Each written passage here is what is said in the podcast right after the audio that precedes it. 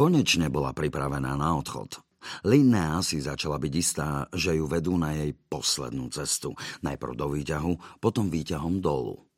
Perty Lachtela zovrel v dlani linejno krehké zápestie a zasičal, že ak s ním ticho a poslušne nepôjde, bude ju to mrzieť. Linea sa musela nechať viesť svojim únoscom.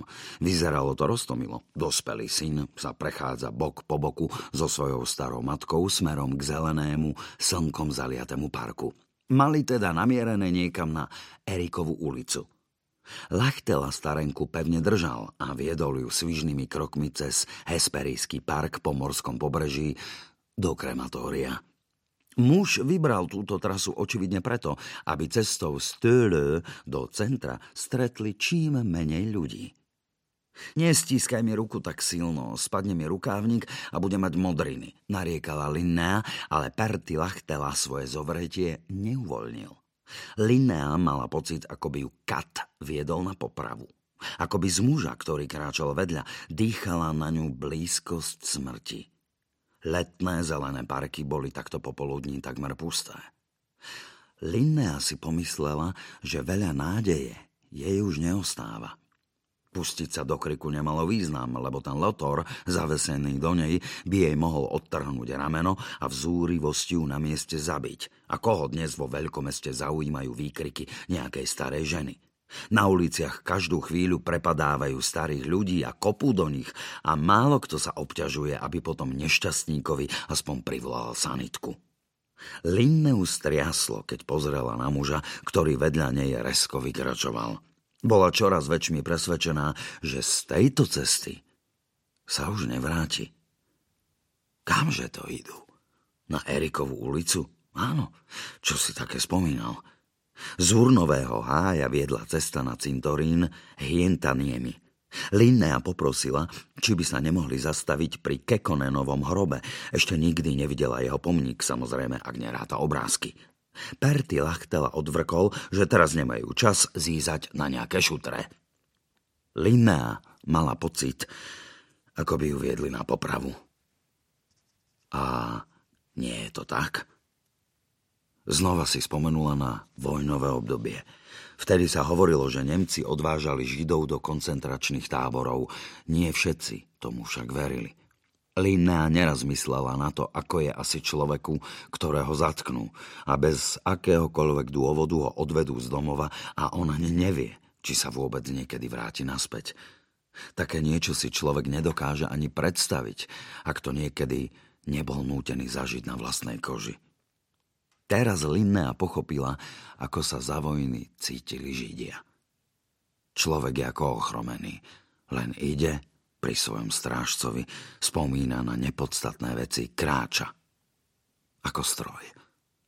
Čím dlhšie cesta trvá, tým nepravdepodobnejšou sa zdá možnosť záchrany. Linnea mala pláč na krajičku – Pertyho lachtelu to otravovalo. Ešte to by tak chýbalo, aby sa mu tu, na verejnom mieste, babka rozfňukala. Súrovo ju okríkol, ale Linnea nedokázala zadržať slzy. Keď šiel niekto okolo Perty Lachtela, začal tiež vzlikať a niečo by mal aj on veľký smútok. Zároveň začal zlomeným hlasom starenku utešovať, neboj, všetko bude zase dobré a aby jeho predstavenie vyzeralo presvedčivejšie, ukradol z jedného hrobu čerstvú kyticu. Obrázok trúchliacich pozostalých bol teraz dokonalý. Okolo idúcim bolo hneď jasné, že po štrkovej ceste kráča k hrobu blízkeho príbuzného plačúci vnuk, podopierajúci a utešujúci smutiacu starku. Obaja sú zlomení žiaľom, ako to v prípade úmrtia v rodine zvyčajne býva. Linnea lamentovala, že ju bolia nohy a potrebuje si trochu odpočinúť. Eriková ulica už nie je ďaleko, odvrkol podráždene Perty Lachtela. Čo skoro budú v Lapin-Lachty a už sú na mieste.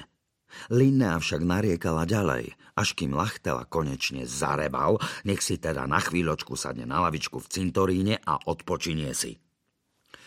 Linnea utrela lavičku do čista. Holuby všetko pošpinia. Ľapotala. Perty Lachtela si nechcel zašpiniť na zadku džínsy od holubieho trusu. V linejných rukách si všimol kožušinový rukávnik a prikázal jej, aby mu ho dala ako podložku pod zadok. Linná sa vydesila. V rukávniku skrývala injekciu s jedom. Kam ju teraz rýchlo schová? A tak injekcia zostala v rukávniku a ocitla sa na lavičke. Perty Lachtela si sadol na chlpatý rukávnik a tenká ihla sa mu zapichla do zadku. Pocítil bodnutie, štipľavé pichnutie a pomyslel si, že v tej chlpatej guli zrejme zostala nejaká ihla alebo špendlík. Ale čo to tam babka stále babre za jeho ryťou? Zrazu lachtela pocítil, ako mu do zadku prúdi niečo chladné a štipľavé. Nohy mu ochabli.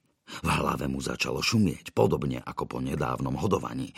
Perty lachtela vyskočil z lavičky, šmátral si rukami po zadku, nahmatal prázdnu injekčnú striekačku a vtedy pochopil, čo sa stalo. Pani plukovníková Linná Ravasková utiekla svojmu prenasledovateľovi za veľký náhrobný kameň. Perty lachtela zareval a pokúsil sa ju prenasledovať, ale ochabnutosť, ktorá sa šírila do všetkých údov, mu už v pohybe bránila. Tápal po operadle parkovej lavičky. Hlava mu bezvládne klesla medzi plecia. Oči hľadeli do prázdna. Muž klesol na kolená na lavičku. Z úst sa mu penilo, údmi mu chvíľu šklbalo v smrteľnom krči, dých sa mu zastavil a srdce neboráka dotlklo. Na cintoríne zavládlo mm, hrobové ticho. Chvála Bohu. Dostal si, čo ti patrí.